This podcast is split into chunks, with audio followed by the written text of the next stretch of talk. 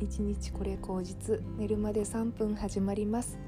今日は1月26日水曜日です。週の中日です。皆さんいかがお過ごしですか、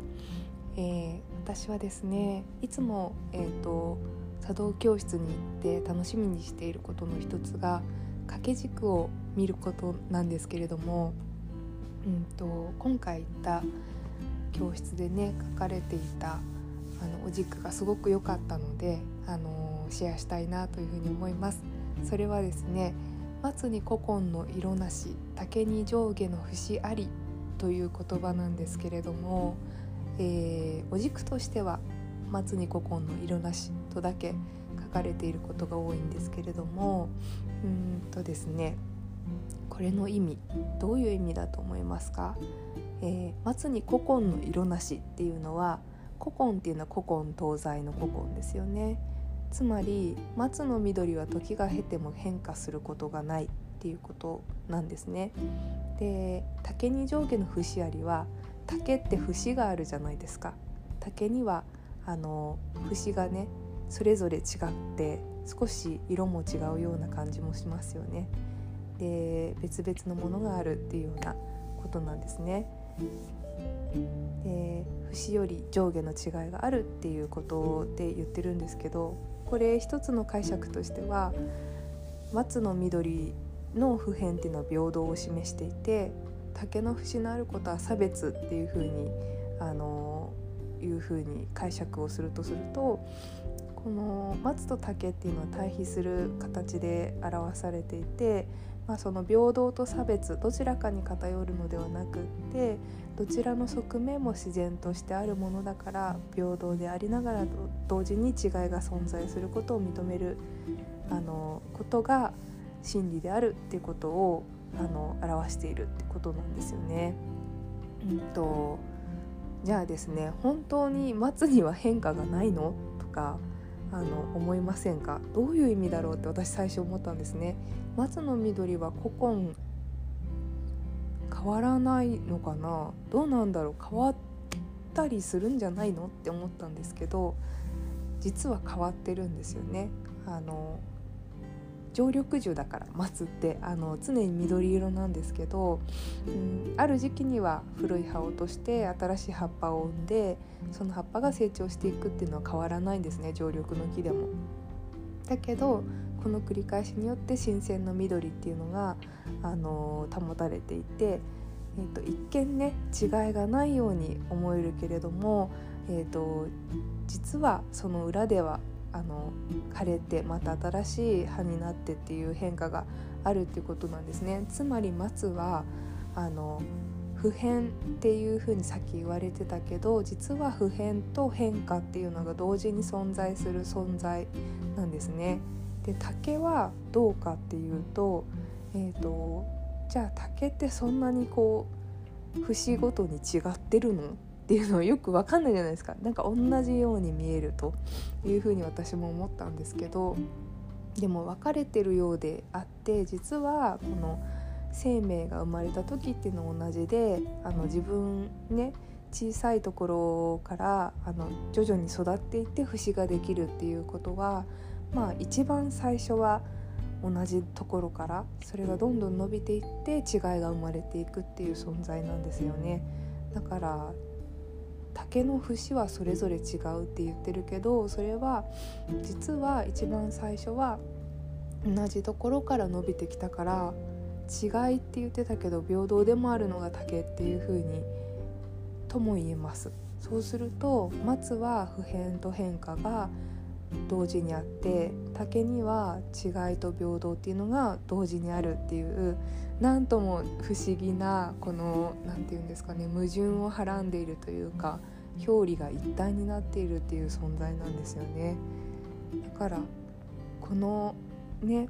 松も竹も私もあなたもある細胞がこの瞬間に死んでまた新しい細胞が生まれて来ていますよっていう全て生命はみんな違ってみんな同じっていうことなんですね。だからやっぱりこのいつも変わらないっていうことと変わっていくことっていうのはあの違うことのようで同じ次元の中にあるんだなっていうことをすごくあの書かれているお軸でなんかこれはね今の私が思っているこの時代の変化っていうものに対してすごく感慨深いなというふうに思ったんです。あの今コロナでねすごくこう世の中が変わってきたっていう変化を感じている時なんだけれどもでもその中であの変わらないっていうこともあると思うんですよ。えどんどん変わっていく人もいれば変わらない人だっているしで足元をあの見てみれば多分みんな同じようにあの食べて寝て生きて仕事してとかそういうものは変わらないじゃないですか。人類の生命活動の歴史ってずっと変わらない。ほとんど変わらないですよね。食べて寝てっていうことに関しては。だけど変わっていってるのは何かっていうと、まあ、物の捉え方とか感じ方とかこの社会の仕組みとかねそういうものが変わっていってるように見えるけど実は変わらない根本があったりとかしてうーんなんか両方混在していてすごくその一見何て言うのかな世の中全体で見ると分断していたり細分化されていたり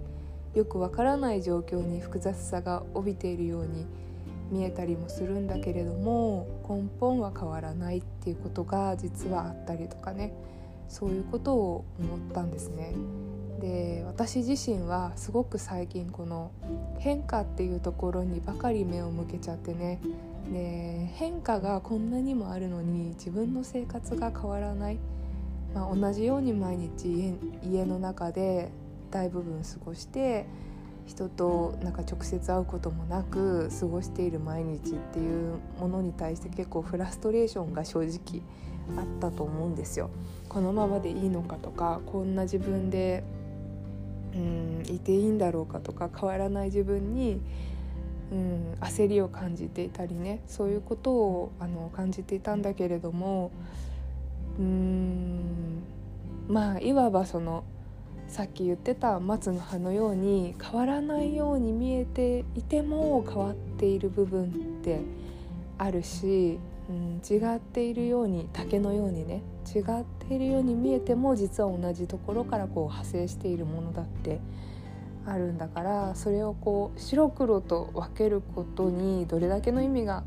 あるのかなっていうふうに思った時にまあ、自分はその自分の変化とか周りの変化っていうものに白黒っていう風に色をつけようとしすぎていたのかなと思っていた思ったんですよね。うんなんか色をはっきりつける必要はなくってそれを感じられることがいいっていうわけでもなくって、まあ、勝手に変わっているものかなというふうに思えたっていうのが今日すごく良かったなというふうに思うことです。うん、皆さんもこの変化の大きな変化の中でね何だろう変化についていけなかったらどうしようとかうんむしろ変化するのが怖くって今までのことを変えたくないとかいろんなことを思うかもしれないんですけどもうんとまあ変わっていくのも変わらないこともうん自然な現象であるっていう風に捉えたら少しなんか自分の自分と世の中のあの変化のズレみたいなことを感じてモヤモヤすることも、うん、軽減できるかなというふうに私は思いました。はいそんなことで今日はお軸の紹介でした。あのすごい禅の言葉ってね私面白くてすごい好きなんですね。なんでこの禅の言葉をちょっと研究してみていろいろあの今後もまたあのお話できたらと思いますではでは週の中日ですがゆっくりリラックスタイムをとってゆるりとやっていきましょうではまた。